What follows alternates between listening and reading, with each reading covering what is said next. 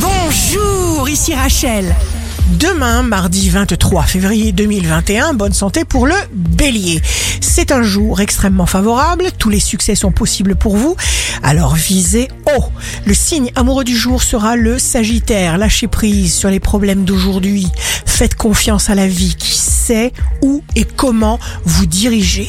Si vous êtes à la recherche d'un emploi, le lion, si vous n'osez pas, les choses seront difficiles. Demain, le signe fort du jour sera le Capricorne. Tôt ou tard, une attitude positive porte des fruits. Ici Rachel. Rendez-vous demain dès 6 heures dans Scoop Matin sur Radio Scoop pour notre horoscope. On se quitte avec le Love Astro de ce soir, lundi 22 février, avec la Vierge. Il y a deux sortes d'amour.